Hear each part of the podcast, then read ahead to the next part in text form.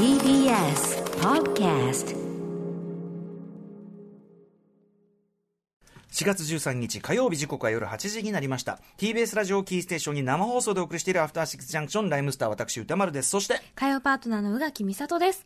ここからは聞けば世界世界の見方がちょっと変わるといいなな特集コーナービヨンドザカルチャー。今夜は昔はあんなに仲良しだったのに気づけば疎遠になっていた。そんな元友達通称元友にまつわるエピソードの数々を紹介していきます、まずは早速こんな元友メールから、えーこれはじゃあ宇垣さん名ですかね。あ私ですか。わかりました。読ませていただきます。ラジオネーム一大さんからいただいた、えー疎遠になった友達通称元友。私には小学生の頃から仲の良かった K 君という友達がいました、彼とは中学高校と同じが学校に通い高校卒業後も進路こそ違えどバイトアルバイト先も同じ。社会人になってからは会うことこそ少なくなりましたがお互いの誕生日には欠かさず LINE を送り毎年正月には実家近くのファミレスで近況報告をし合うのが恒例でした。そんな K 君と最後に会ったのは2017年1月3日はっきりしてますね、毎度のように K 君とお互いの近況報告をしていましたがこの日私は K 君に大事な報告があったのです。それは私が結婚をすること。そして結婚式を半年後の6月11日日曜日に予定していることです。報告を聞いた K 君は突然の報告に驚いていましたがとても喜んでくれて結婚式も行くよと言っていました、それから2ヶ月後改めて彼に結婚式の日時を伝え出席の確認の LINE をしたところどうしても外せない用事があるんだ申し訳ないとの返信が。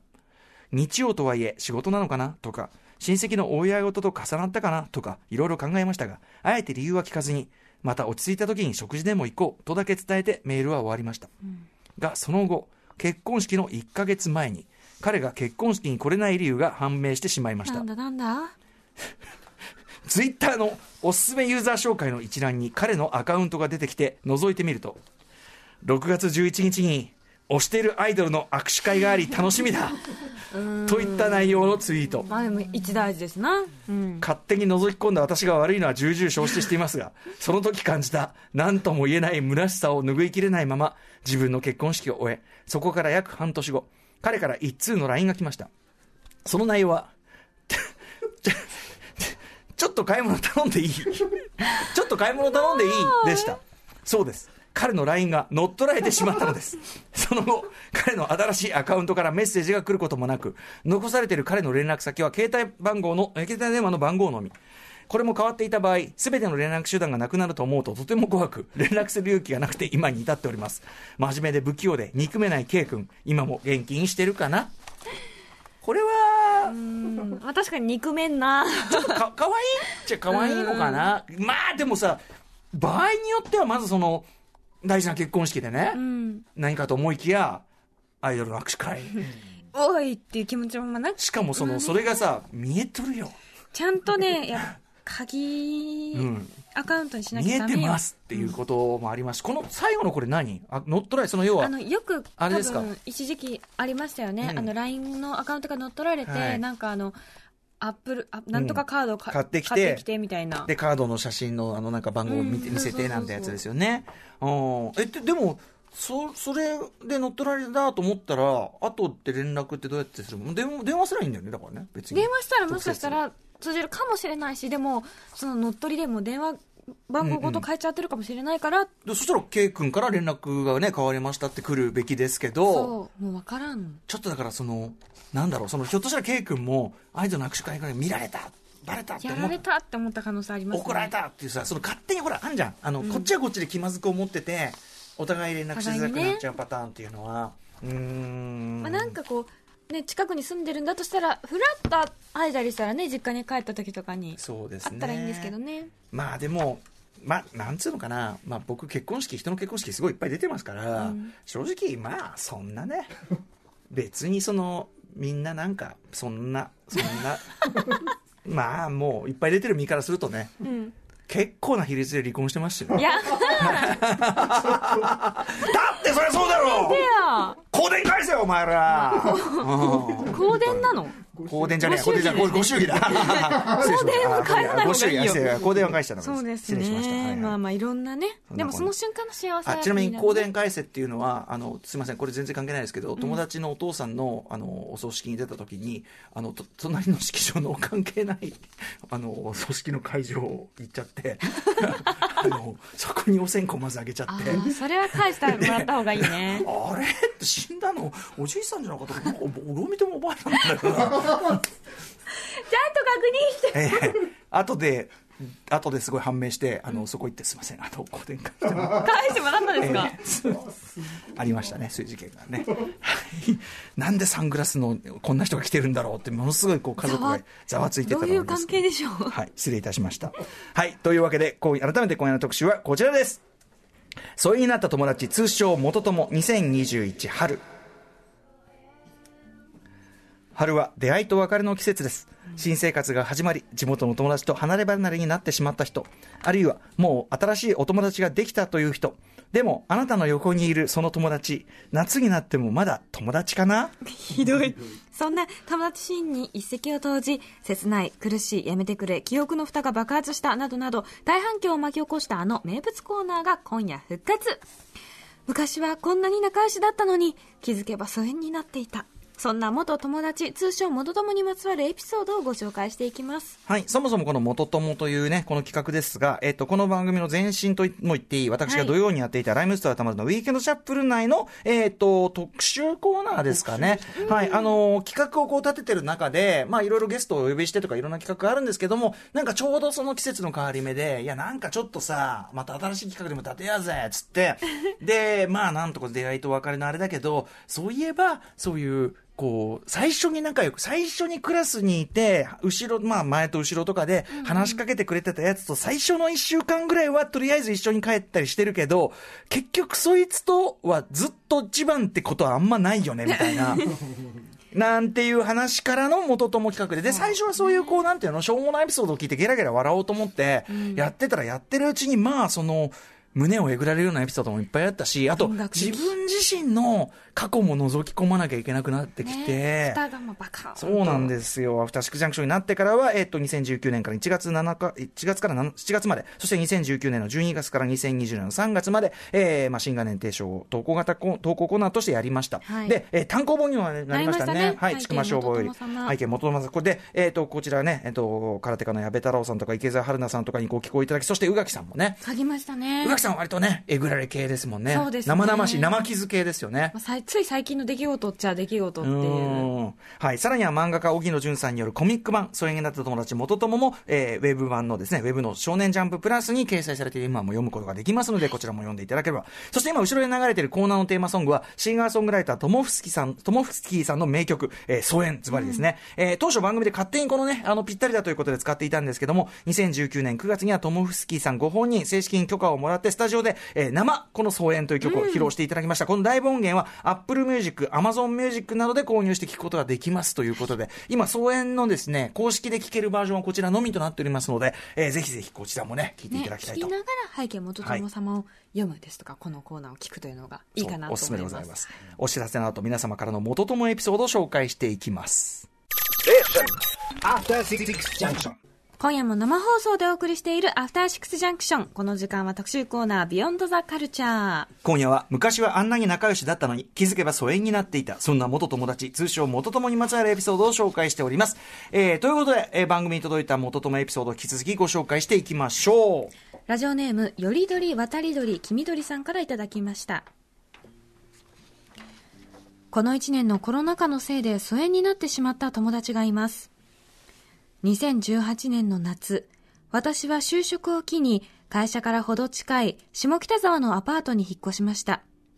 さすがカレーの街。半年と経たずに大好物とまではいかなかったカレーの魅力に気づかされました。会社に行ってはお昼にカレー、夜もカレー、休日もカレー。自分で文字にしていても怖くなるほどカレーに取り憑かれていました。そんなカレー漬けの日々の中で彼に出会いました。ムカついたことがあった日の夜ご飯によく行っていたカツカレーが名物のお店。そこでいつも同じ色のシャツの男性がいることに気づきました。黄緑色の明るいシャツで印象に残っていました。そこまで広くない店内、10回も顔を合わせればお互い覚えてしまいます。途中から会釈をするうちに声をかけられました。内容はもう覚えていないですが、よくここに来るんですか？的なことだったと思います。それから引っ越しをして半年ほどだということ、引っ越してからカレーにハマっているということを話しました。そして今度一緒に食べることになり、カレー友達、カレ友ができました。彼とは下北沢に限らず様々なお店に食べに行きました。そんなカレーライフも気づけば2年。そんなタイミングでコロナウイルスによる緊急事態宣言が出ました。そこで一旦集まるのはやめようとなったのですが、その夏、私は九州へ転勤することになりました。しかもまさかの彼も転勤、東北の方とのこと。ドタバタの引っ越ししてからの勤務開始。気づけば1年、連絡することも忘れていました。今回の元友復活で気になり、久しぶりに電話をしてみたのですが、通じず、LINE もいつの間にか消えていました。この事態が分かったのが今日の朝。いや、急すぎてよくわからん。またカレーを一緒に食べたい。連絡する術もないのでどうしようもないですが、また下北沢にカレーを食べに行きたいな、そして行って会えたらなと思います。はい、これ、なんだった黄緑のシャツのね、この方、まずさ、やっぱこんなご時世なんで、ご無事をね、祈るばかりですけどね、まずはね。うん、はもちろんそうですし。だし、なんですかね、これ、今時ってさ、この LINE が消えてても、例えばこういう Facebook の方でその名前で探すとか、まあ、いろいろ手はね、なくはないと思うねけ、ど。あのインターネット、グーグルみたいなやり方はあると思いますが、でも、連絡先ってなかなかね、まあね。Facebook やってない人もいるし、そこまでじゃなかったのかもしれないよね。カレーは食べて、まあお疲れ様ですっていうぐらいだそのぐらいの距離感が気持ちいいとかうん、なんだろう、本名ちょっと知らないとかあるかもしれないですし、そうだよね。そういうパターンもあるよね。うん黄緑さんなんつって。うん呼んでたかもしれない。どんな会話してたんですか？まずその、その人がどういう人なんですかね？なんかね。カレー美味しいですね。これやっぱスパイス効いてますね。もっぱらカレーの話ってことなんですかねでもそれもすごく良くないですか？確かにね。もう共通の話題、カレー。確かにね。確かにカね。レーについて喋るその時間は仕事のこととかも忘れられて、みたいなあの、映画を見て映画の感想を言う友達、舞台を見て舞台の感想を言う友達がいるように、カレーの、そうだね。そう。そうかもしんない。こう日常から離れられる友達だったのかもしれない。なるほどね。彼とも。そっか。でもこの、一人、えー、よりどり渡りどり黄緑さん、この方の、なんか、下北ライフとセットのこう、友情っていうか、本当下北を象徴するようなお友達だったのかなって思いますけどね。まさに今日ね、今泉力也監督を招きして街の上でやりましたけど、うんなんかこの、それこそ街の上でのまた別の場所ではこの話があったのかっていうね。、カレ友とか、うん。めっちゃ下北沢じゃん。てか、じ、時期一致しない？ほとんど。そうですね。街の上でと。確か2018年うんのこの辺りってことですから。そうそうそう。あの映画が撮影されたちょうど1年ぐらい前の話っていうことですからね。あーだって2年間もこのカレーライフしてたんですよ。あじゃあもう重なってますよかうん。もう青と通り過ぎてますよ、これは。うんいやー、ということで、ぜひ、あの、よりどり渡りどり黄緑さんには、あの、そのね、今泉力也監督最新作の街の上でもぜひお勧めしたい。ね、見ていただきたいし。多分かなりグッとくるんじゃないですか、これは。もしかしてね、あの、黄緑のシャツの彼が、それを見たら、あ、うん。よりどり渡りどりさん元気かなって思うかもしれないし。ねうん出てるかもしれないよ。可能性としては全然ありますからね。はい。道歩いとるかも。ありがとうございますありが。とうございます。さあ、続いていってみましょう。えー、とですね、たけさん、これ男性からいただいた、えー、元友、メールでございます。僕が G と初めて出会ったのは中学1年生の時でした。通称 G ね。えーその当時、彼は明るい体育会系で、僕はクラスでも目立たない方だったので、卒業までほとんど会話もせずに学生生活を過ごしました。そんな彼との付き合いが始まったのは、今から数年前に SNS を通じてでした。うん。ある日、タケって東京にいるんでしょ俺も釣りを始めたから一緒に行こうよ、とメッセージが来ました。僕は子供の頃から釣りが好きで、SNS にも釣った魚の写真をアップしていました。そこで僕はその誘いを受け、一緒に釣りに行ったところ、共通の趣味があることで打ち解け、休みのたびに遊びに行く仲になりました。彼は初心者だったので、僕が釣り方や釣り場を教えてあげることが多く、その日も僕が新しい釣り場を見つけて彼に、ここをこのルアー、ここはこのルアーを使ったら釣れるよ、ねえと教えてあげました。うん。後日彼の SNS にその場所で釣れた写真がアップされたのですがそこにはハッシュタグ、俺はあんなダダサい釣り方はしない。ハッシュタグ、あいつの釣り方はいけてないと書いてありました。なんなん？釣りを知らない人に説明すると、釣りの世界にもイキリフィッシングの世界があり、どこの世界にもあるんですな、うん、生きているルアー、かっこ疑似餌で釣るとかっこいいという世界があります。だからルアーがこうなんかこうピラピラしてたりね。うんそう。彼はイキリルアーで魚を釣り、イキリハッシュタグをつけて SNS に投稿していたのでダす。セーよそれが僕はそれを見て少し萌え前を抱えながら、ナイスフィッシュとコメントを送りましたがナイス、フィッシュって何？そういう言い方があるのかな？ナイスフィッシュとコメントを送りましたが、しばらくしてもその心のモヤモヤは消えず、彼からの釣りの誘いも断ることが多くなり、ついに疎遠になってしまいました。先日釣りに行こうと思い、釣り場近くのコインパーキングに駐車しようとすると、見慣れた車がありました。そう、彼の車、車が止めてあったのです。ここの駐車場、僕が教えたのにな、と、もやもやした気持ちを抱えながら、僕は U ターンをして帰路に着くのでした。まあね行けば会えたんだけどもう友達じゃない。でもさ、これちょっと僕はその、何ですか？このハッシュタグほにゃらら、うん。インスタですかね、うんうん。どういう、これはどうなの？このマナーとしてどうなんですか？この。いや普通にまずこのハッシュタグがダサいよねって個人的には思いますけどそうですよね。の誰かを腐すようなことを言っちゃいけないよ、絶対にしかも一緒に、い、だから誰のこと指してるのかちょっとわかんないけどね。その、まあ、その竹さんのことを言ってるんじゃないのかもしんないけどね。そでも。さ誰かのこと腐す人って嫌じゃない？っまあね。てまあね。思っちゃうでなんかで大体そういうのって、ん僕かもって思っちゃうじゃないですか、まあそうだね。大体の人はうんうんうん。なんかそれはすごく逆にその名指しとかじゃない分ね、その逆にこう疑心暗鬼を招周りのきやすいですよね人にね思。わせちゃうから、うんなんかその G にとってもあんまり良くないんじゃないかなって思いますけどねね。そのまあう、ん。G がだからその、わかんない、その明るい体育会系で目立たない方で、そのね、こう、温かい交流が始まるかと思いきや、なんかその、学生時代の結局、ちょっとね結局そのいろんななんかこう、なんて言うんだろう。なんね、あのー人としてのその、なんかこう、基準がちょっと違うっつうか。ち、ょっと軽んじてたのかもしれないかな。わかんないけどね。うん。で、それに対するこのさ、また、竹さんはて、ね、いい人でこう、ナイスフィッシュ優しいよね。僕わかんないです。これ、釣りの人、これいないの？この中に、その、ナイスフィッシュあんのそういうワードが、ナイスフィッシ言いたいよね。すごく気持ちがいいワードだよこれは。なんかナイスショットみたいな。ュ。ナイスだしね。ナイスショットみたいな。あるあるあるある。でもすごくない？そのさ、ハッシュタグ、その、ひょっとしたらこっちのことディスってるかもしれない人に、ナイスフィッシュ。でも一周回ってさ、そうやって腐した相手からナイスフィッシュ来たらちょっと、あわあわ。でも彼からの釣りの誘いがずっとあったわけだから、G はやっぱり、なんか G は悪気、なんていうのかな、いわゆる悪気ない系なのは間違いなまあさそうじゃない、まあ悪気はなくてもやっちゃいけないけどちょっと読めないタイプそういうことが分からないタイプだったのかもしれないですね。なんだかな。でねこれもなんか行くんじゃなくても自分から去るって感じもそう、竹さんの、だからまあ、つくづくこう、なんていうかな、つまあ、つね、つつましやかというか好ましい、好ましい、好ましい方なんだよね。とてもいいことだと思いますね、なくともその、なんか人のこういう気持ちも考えずに、そういうこう、傷、ね、こういうことを、ハッシュタグほにゃららなんて、これよりは、この生きりよりはやっぱり、いいですでも。多分一緒に釣りに行って楽しかったこともあっただろうからそれを思うとすごく悲しいことですよね G に実際話聞いてみたら、いや、もう竹に力10まで教わって、で、釣るのはあいつの方がうまいし、全然かなわないっすとか、普通に言うかもしれないけどね。そう全然違うわかんないもしかしたらその時にすごい嫌な感じの人が一緒にうんうんするとこにいて、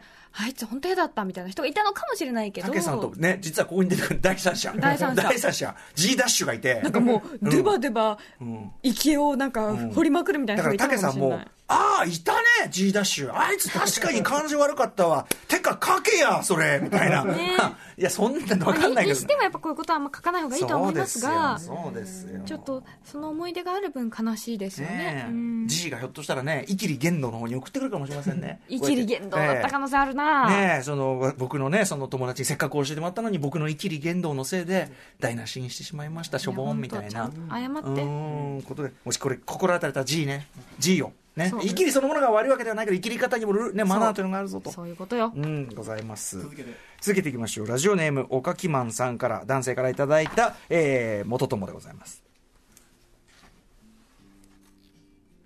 私の元友の名前は、G ドリームです。何この G の呪いみたいなの？嫌なんだけど G ドリーム？えー、時は遡ること、大学入学の直前。当時は、 mixi 全盛期で、まあ日本でね、最初に流行った SNS と言ってもいいですかね、えー mixi 全盛期で、 mixi の中には、〇〇大学新入生というコミュニティがありました。要するにこの私も入ってた。あ、そう。あ、そう同志社大学新入。生みたいな。へえ、まあでもそこいいよね。それでこう、つながりやすくなるんだから、まあ SNS の使い方としてはね、正しいけども、コミュニティがありました。私もそこに入ってみたものの、書き込むのはなんだか恥ずかしくて、基本は見る専門。そんなコミュニティで毎日えげつない書き込みをし、幅を利かせていたのが G ドリームでした。過去実際のミクシーネームとは違います。G ドリーム。G ドリーム。ちょっと待って。なんでこれ G ドリームなんだ俺仮が。ミクシーネームと違うのにね。G ドリームはトークを分満し、可愛い感じのアイコンの女の子にはもちろん、ほとんどコメントしない僕に対しても、おかきマンも話そうよといった、えー陽キャぶり、明るいキャラクターぶり、うんえー僕はすごいな、きっとこんな人が中心に大学生活回っていくんだろうなと思っていました。そして、いざ入学式当日。コミュニティ上で入学式後に懇懇親会をしようといった流れになり、総勢50名ほどの入学生が近くのお店に集合。これえーまさに SNS 時代というかね、えー主催はもちろん G ドリーム。アイコンがイラストだったので、彼がどんな人なのか、話題は G ドリームで持ちきり、そんぐらいもう、初めて会うみたいな。うんうんうん。全員の期待値がピークを迎えたタイミング、壇上に一人の男男性が、会場に緊張が走ります。は、じめまして。G ドリームです。かっこ気入りそうな声。嘘やん。めっちゃおとなしそう。声ちっちゃ。などなど、どよめく会場。サイズの合っていないチェックシャツにジーンズ、裾を折るとチェック。不自然な金髪、ホストのような長さの前髪。あら。そう。G ドリームは大学デビューをするため、ミクシーで、ミクシーでイキり散らかしていたのです。懇親会では僕から話しかけ、漫画やアニメの話などをしたのですが、それから4年間、学科が違うからか、彼の姿を見ることはありませんでした。G ドリーム、元気にしてますか？いや、でも、いい、いい子だよ。いい子だよ。うん、いや、いや、そうね。うん。いや、あのーなんていうのかな、可愛い話ではありますよね。その、いきり散らかしが、その、別に感じ悪いいきり散らかしでもないし、まあ、実際もしかしたらその、言葉を直接話すよりは、こう、なんか文章の方が得意だったからかもしれないし、ですね。うん。でもそのさ、その、泣けてくるのは、その、服装とかも、頑張った感が、後が見えて、でもやっぱりその、気入りそうな声で。だからその彼の心情、G ドリームの心情たるやって考えると、で、G ドリームはやっぱりそこで多分、あちゃーっと。ちょっと心折れちゃったののかな、きっと。その、やっぱり、俺に再デビューは無理だったかとかなっちゃった。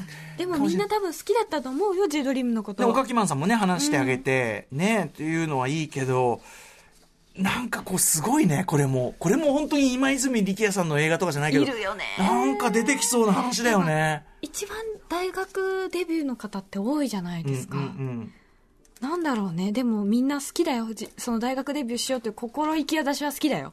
とか、高校デビューとか、毎回そのあるよね。その、あったな、ガンガンプリズンでもやっぱりオイッスっていう感じで、ガンガン最初かましてて、で、そのうちにだんだんその、1ヶ月2ヶ月経つと、あいつ最初オイッスみたいな感じだったよね、みたいな、その、あれなんだったって。うんそうそう、だからそのやっぱ豪快にかましてきたけどあ、よくよくこうやって知り合ってみるとそういうタイプじゃなかった。あセンシティブな？うん、うん、とか、その、おと割とおとなしい方だよね、あいつだから頑張ったんだな、みたいなのは、ネタにはなったりしてたもんな。へえ大学だと特にね、知らない人ばっかりっていうこともありますから。あとやっぱ SNS ならではですよね、そのやっぱりその実情が知らないまま、すその最近コミュニケーションが始まるという特有のあれでもあって、まあ、直接じゃないから割と饒舌になりやすいですしね。あとやっぱミクシーっていうその SNS 浸透期のやっぱその序盤だから、なんかそれでこうなんていうのその自分をアピールするメソッドみたいなそこまで確立されてなくて、っていうことかな。だって俺なら確実にそのルックスとかは小出しにしていくもの、それはやっぱし。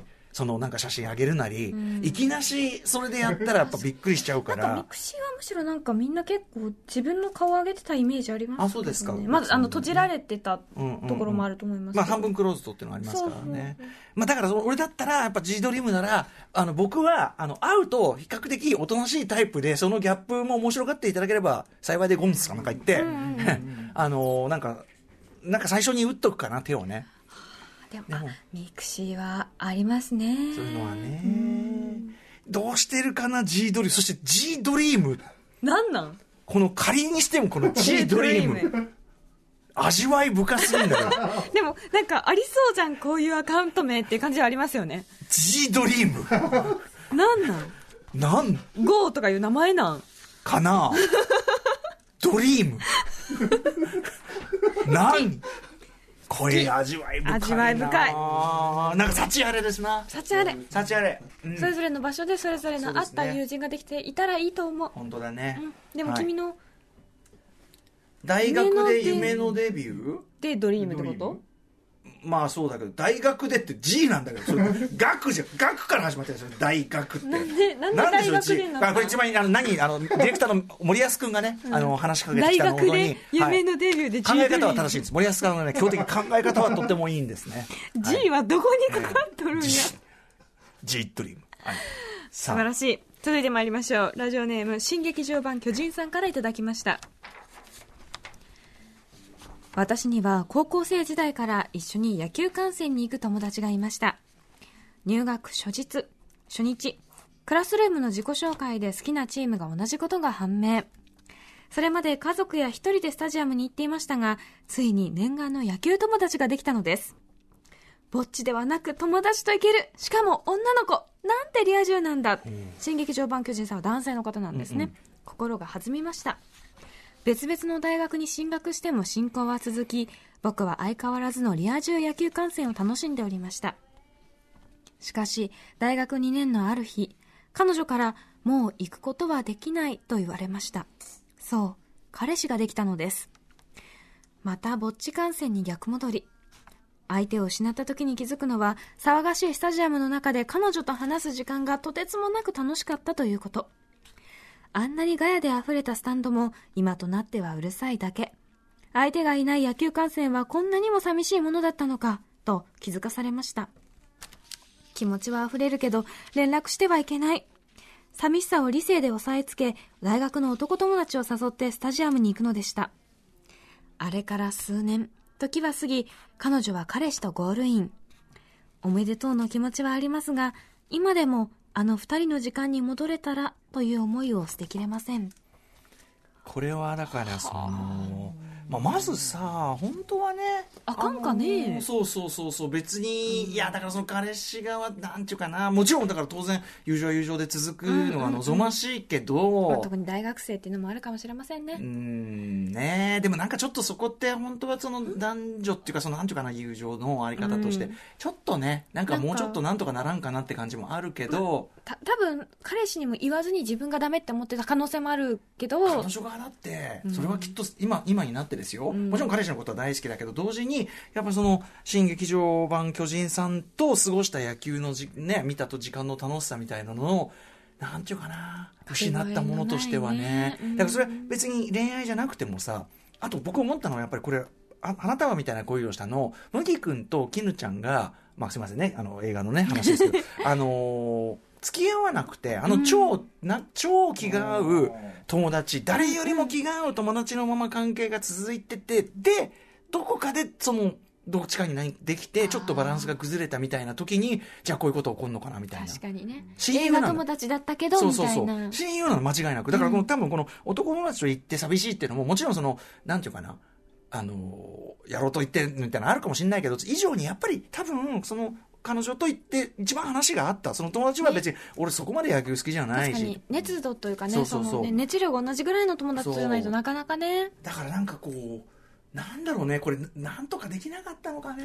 ね。だからそういう友達って本当に大切だから、思いますけどね。ただまあこれ男女だからっていうことでもなくその同性だろうがなんだろうが、まあお互いの生活環境の変化で、まあ、それこそじゃあ男同士でもこっちが彼女できてだんだん会う頻度減ってって結婚できして子供ができてっていうまあ要するに人生の変転によって前のペースではいらなくなるってことはまあある普遍的にはある話ではあるから。ねえ。はあ切ね。でもこういう友達って本当性別じゃないよって思っちゃうけどな、まあそれはねそうなんだけどまああとねあとそのなんかこうこの時代のみにある何かともあるのか確な大学とか別に学生時代だからこそまたとかね。ね。これ例えばそのお付き合いとかいう話がなくても、うん。社会人になったらどうだったかなっていうのもあるかもしれないですしね、幸あれと思うんであればやっぱそのその例えば彼女のその付き合ってる彼氏もちゃんと野球好きで、うん。そのそっちのそっちはそっちで楽しくやってることを祈りますけどね。そうですね。うん。寂しくないといい。いやでもかでもそっちはそっちはそっちでこうぽっかり失われた何かとしてあるのもいいのか？いやなんかあった方が私は嬉しいな、そっか、うん。ねえ。そこはもう埋め切れなかった方がいいなって私は思っちゃでも一番ベストはさ、うん。これその要するに大親友で野球友達で、そのもちろん異性だけどそういうことじゃなくだからそのあの今後も野球行きたいし、まあ、あのあなたもあの彼いいやつだったからすごい仲良くしてほしいなっていうところでうまくいくとかするのがベストだけどねやっぱうねね本当はね。本当はね皆さんぜひねあのご自身の周りの場合はそういうことが実できればね、うん。その実現できるようになっていくといいですねと。本当本当ことですかね。さあ、といったあたりでですね、ここらでね、しんみり、えーちょっと曲に浸っていただきたいと思います。ぜひお聴きいただきたいのは、えーやはりトモフスキーさんの疎遠でございます。えーこちらですね、2019年9月24日火曜日にスタジオにお越しいただいて、えー生でこの疎遠を演奏していただいた時のバージョンをお聴きいただきたい。えー今この疎遠という、まあもちろん名曲ですけども、あの、公式な音源としてこう、なんていうかな、サブスクとかで聴けるのはこちらオンリーとなっておりますので、はいサブスクじゃねえか。そういうあの、あ、サブスクもある。あの、配信サービス等で聴けるのはこちらのみとなっておりますので、ぜひこちら、あの、気に入った方は、あの、ぜひそちらでも聴いていただきたいと思います。お願いしそれでは、えーお聴きください。トモフスキーさんで、疎遠2019アフターシックスジャンクションバージョン。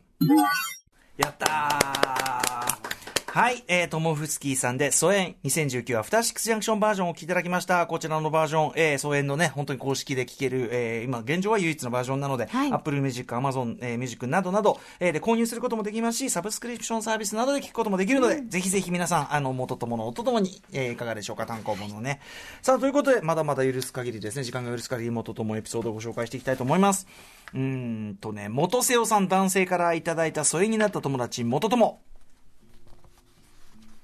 私の元友は小学1年生の時に出会った源くんです。かっこ仮名ね、源くん。始まりは幼稚園を卒園する頃、お母さんと一緒に我が家に来た彼は、春から同じ小学校に行く男の子だと紹介されました。通う小学校は私立であり、バスで通わなければいけない場所にある学校。近所に住む友達は少なく、彼のお母さんからしても一緒に通学できるようにと入学前に挨拶しに来てくれたのでしたその日から徐々に仲良くなり、小学1年生から2年生の頃は毎日お互いの家を行き来して遊んでいました。学校から帰ったら互いに電話をして、どちらかの家に行き、ゲームや外で遊ぶなどして一緒に毎日を過ごしていたのでした。その日々は紛れもなく、生まれて初めての親友との日々でした。しかし、3年生の頃から彼との距離が離れていきます。それは彼の類いまれなる能力によるものでした。どうん小学校を支配できる能力、それは運動神経です。確かに彼は学年でもナンバーワンと言える運動神経を持ち、順調に学年の人気者になっていったのでした。サッカーをやらせれば中心選手、運動会ではリレーの目玉選手、所属していたミニバスケットボールのチームでもエースとして活躍し、郊外で活躍しているスキーでは毎シーズン学校で表彰されるほどす、ごい常に明るい性格でみんなを笑わせるのが大好きな彼は学年の人気者だったのです。クラスが違うのもありましたが、常に人に囲まれている彼。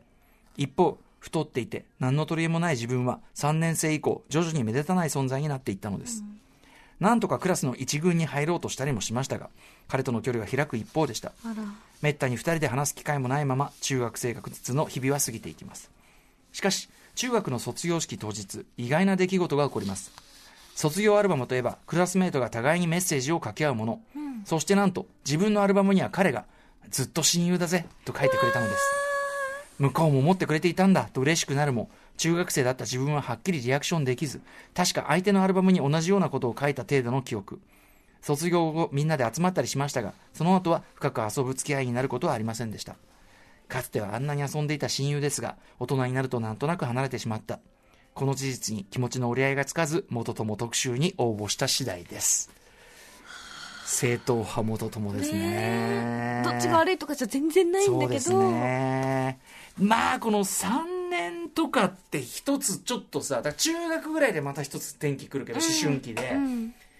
やっぱそのまだまだ児童っていうか幼児に近いこう児童の時期といわゆる少年なってこの3年生とかで、うん。やっぱ変わるよね。その前までの本当にもうただ単に手近ニュートンコストと本当にある意味フラットに仲良くしてた時とやっぱ3年になるとこういったように社会が生まれますよね。できてきているっていうところで、うんうん。なんかこう悲しいかなちょっと距離がこれどっちが悪いじゃないけども。しかもこのさあのえっと源くん？うん。めっちゃいいやつじゃん。ね源くんから書いてくれたわけじゃないですか。うん源君もちょっと寂しいと思ってたのかな、だしなんかやっぱりその昔ずっと遊んでたっていう記憶はずっとすごく大切に持っていたのか。そうですね。またでもこのだからいろいろ活躍してその人気者だけどなんていうのほらそれで嫌な感じになるわけじゃなくてむしろゆえにこうまっすぐっていうかさ、これがまたこちらをちょっとさこう眩しすぎるわ。そう君は眩しすぎるっていう、で、なんかちょっとこう、なんていうの？そんなに素直に返せない。ねそこで素直に返せるようなら別にこんな苦労してないわみたいな。間違いないうんことってのもあるもんね。まだ中学生っていうのもありますしねそうね。特にやっぱ自意識がこう、いろいろこう、こんがらがってくる時期でもあるしな。でもここまでずっと一緒に来て、でね。そうかね。たうん。え小中が一緒で高校が違うってことなのかな、うん。そうですね。でも、なんかさ、気まずく終わってるわけじゃないから、うん。こう、えっと、今、元瀬尾さんがどのぐらいなのかわかんないけど、年齢が。う、ん。わかんないよね。その本、当同窓会とかでさそうそうそうそう。そうあったらまた仲良くできるかもしれなかいもしれないし、少なくともその仲良かった時の話を、ある種大人の視点で懐かしく振り返り合うことぐらいはできるかもしれない。うん。だから、うねん、まだまだね、これはだから、そういう意味では、全然希望はまだあるというかね、ただ、ただとにかく、一つの時代と、うん。それが終わったというかね。あのね、そこでね、無理してこうね、付き合わせない方がいい時もあるよ。だって違そうねう、もう歩み道が違っちゃってるってことあるもの、それは。うん、好みとかね、はい。そういうのが違ったり詳しくは僕元友の単行本の私の文章を読んでいただきたいんですけど。もかったよ、うん、もうそれはやっぱり無理に付き合わせない方が良かったっていうのはやっぱね。あるものな、はい。どんどんここからね苦味を増していくんでしょうかね、いきましょう続いて。ラジオネームハリネズミさん女性の方からいただきました私には元友と言いたい人がいます。その人は母の友人で私に面白い漫画ゲームを教えてくれました。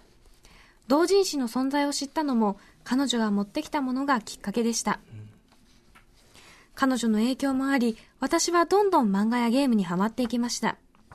高校生になってやがて同人誌の即売会に売る側としても行くようになりました。するとその彼女も来ており私の同人誌を買ってくれました、一緒に参加していた高校の友達に彼女とどういう関係なのかと聞かれ自分よりかなり年上の母と同年代の人を友達というのが恥ずかしいと思ってしまい口ごもっていると彼女が友達だよね。ハリネズミちゃんは言いたくないみたいだけどと言って笑いました彼女の対応はとても大人で自分から友達と言えなかったのが申し訳なかったです。そもそも彼女のおかげでいろいろな面白いものを知ってその道に目覚めたのに思い出すたびに後悔をしてくーっと恥ずかしくなります。やがて母がそのと彼女と疎遠になってしまったことから私も疎遠になり全く会わずになりました。連絡先も知りません。もしも何かの偶然で再会したとしたら今度こそ友達だよねと言いたいです。そっか。これでもねあのーそっか。割とこうね年離れた、うん。こうなんでこの人と友達なのっているのってこうかっこいい感じもしますけどね。ねあの縁側？うんあ、ねモテモテモテない。が、まさにまさにまさにまさに。ねうーん。でもまあね、そういうのも知識ちょっとねまあまあ、高校生で、しかもなんかそのお母さんの友達だから。そう年齢もすごく離れてるし、うん。なんかその、そうだね。全然関係ない、またあれだったらそうかもしれないけど、またね、ちょっと照れくさい時期だったのかしな。なんかこう友達と言っていいのかみたいな多分気持ちもまあるちょっと、でしょうしねそう、友達って失礼かもしれないとかね。そうそうそうそう年齢離れてるしとかいろいろあってでも友達だったんだよそれは。うん。しかもなんかこう、本当にいろんな世界を教えてくれてっていううんきねっ。かけをね。あー。そういい、いい、こうね、メンターであり、そう。年上の友人でありというところだったかもしれないけども、いやでもさ、っていうかさ、その、はお母さんの友人、ご友人のうん。まいた種は、生きたわけじゃん。そのね、同人ね、その作ってやったりして。ものっていうのがずっと根付いたわけですから。だからその、なんていうかな、その、もちろんご本人にね、行って、こうす、やりたいっていうのは分かる、じくじたるっていうのはあれだけど、なんていうか、こう、ハリネズミさんの中に、そのうん、友情というかさ、その、あれはちゃんと無駄にならずにというか、ね。本当にあの、血肉となって生きてるっていうことだから、うんうんそれを伝えてあげればいつかね、ねなんかそれこそなんかこう伝えたがいというかねうん。あるかなって思うんで。お友人とか、むしろ聞いてねえかな、これな。ね母ねは母。は勝手に疎遠お前が疎遠になっとる場合かこれ。ババアノックシル案件的な。えー。おーねー母という感じですけれども。お母さんとどういうその疎遠になり方かによるけど。あそれにもねよりますね。よるけどねよるけどその連絡先聞いてみちゃダメなのかな？母にね。うん。でも母も、なんだろうそれこそ同じパート先でさとかでうん。辞めちゃったりしたら連絡先わかんないかもしれないいやちょっとじゃあダメダメダメあのすごいこっちがこっちがお金借りてんの。みたいなママ NG, こっちこっち。最悪だ。こっちの問題。苦しい。苦い。ですさあ続い。てラジラジオネームバチョフさんからいただきました女性の方です。中学2年生から高校1年生まで仲が良かった元友の話です。中学受験を経て入学した私立の中高一貫校は良くも悪くもぬるま湯。貧困法制で真面目な生徒が多い中妙に大人っぽい雰囲気の女子がいました。ストレートパーマをかけたまっすぐな髪。その当時流行っていたブランドの髪留め。夏でも V ネックのセーターを着ている彼女は、他の生徒とは明らかに違う、気だるげな空気をまとっています。別のクラスにいた私は、全校集会などで彼女の姿を目にすると、つい目を奪われていました。2年生のクラス替えで、彼女と私は同じクラスになりました。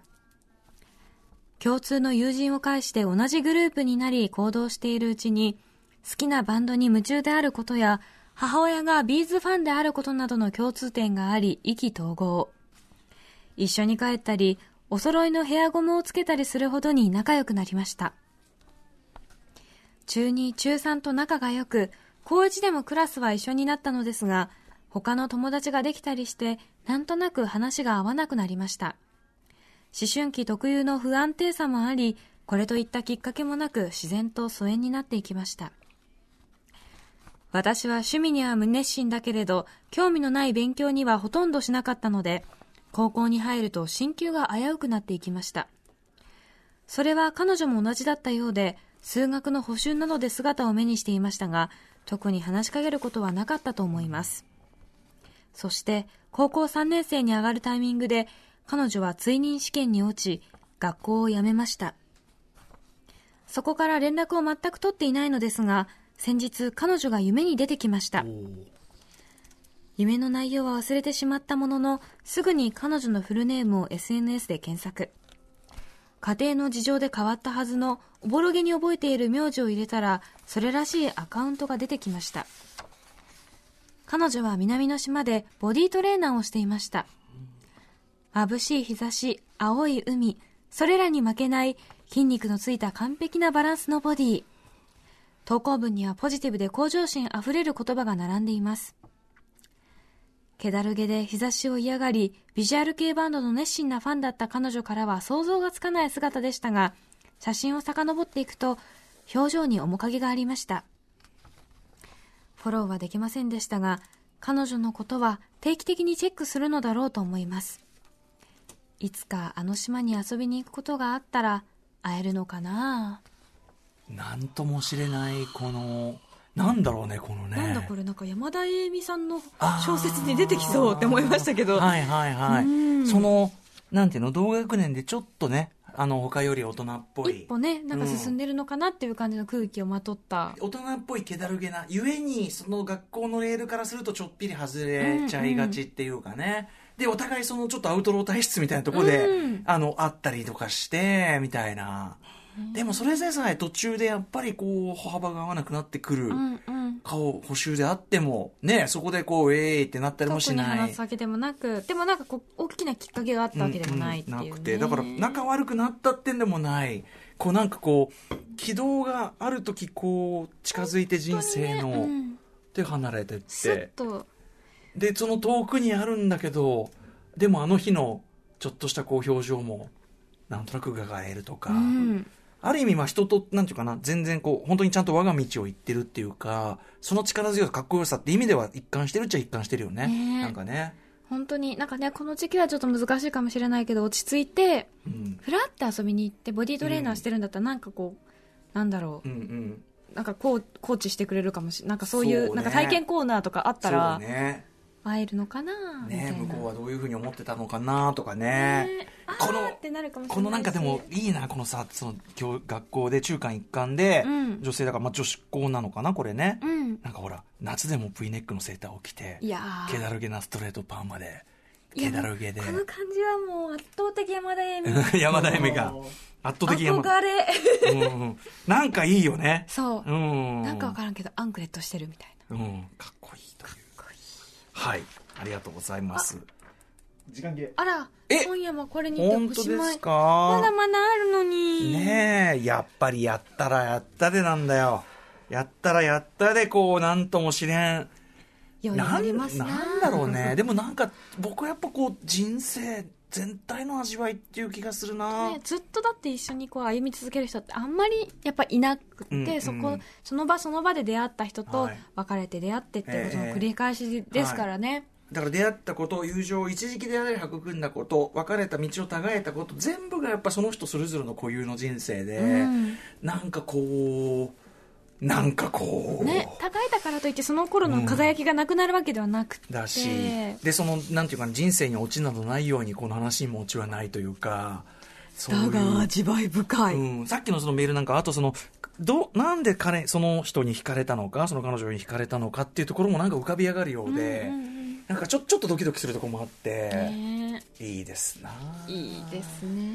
参ったな。あ来年もまたやるかもなね、ということで、皆さんそれまであの、先ほどのね、最初のメールもあれじゃないですけど、なんていうの、じゃあ疎遠やるんだったらって掘り返してみたら、意外とごつい疎遠が浮かび上がってくることもありますんかあとつながったっていう話もあるでしょうし、ね、そうそう、あの、続報ももちろんありですしね、あの、事後報告も大歓迎でございますし、ぜひぜひ来年に、来年かかりませんけど、あの、備えて、来年中かわかりませんけどね、あの、やりたいと思いますので、備えておいてください。ということで、あ、ちなみに今回ご紹介したような元友エピソードがまとまった単行本、背景元友様、えー、ちくま書房より1430円で発売しております。えー様々なコラムも寄せられております。えー胸がえぐられたい方はそちらもぜひ読んでみてください。はいといったあたりで以上、疎遠になった友達、通称元友2021春でした。明日の特集は超常ギガの謎に迫る特集東京国立博物館の研究員松島正人さんにレクチャーいただきます After Six Junction.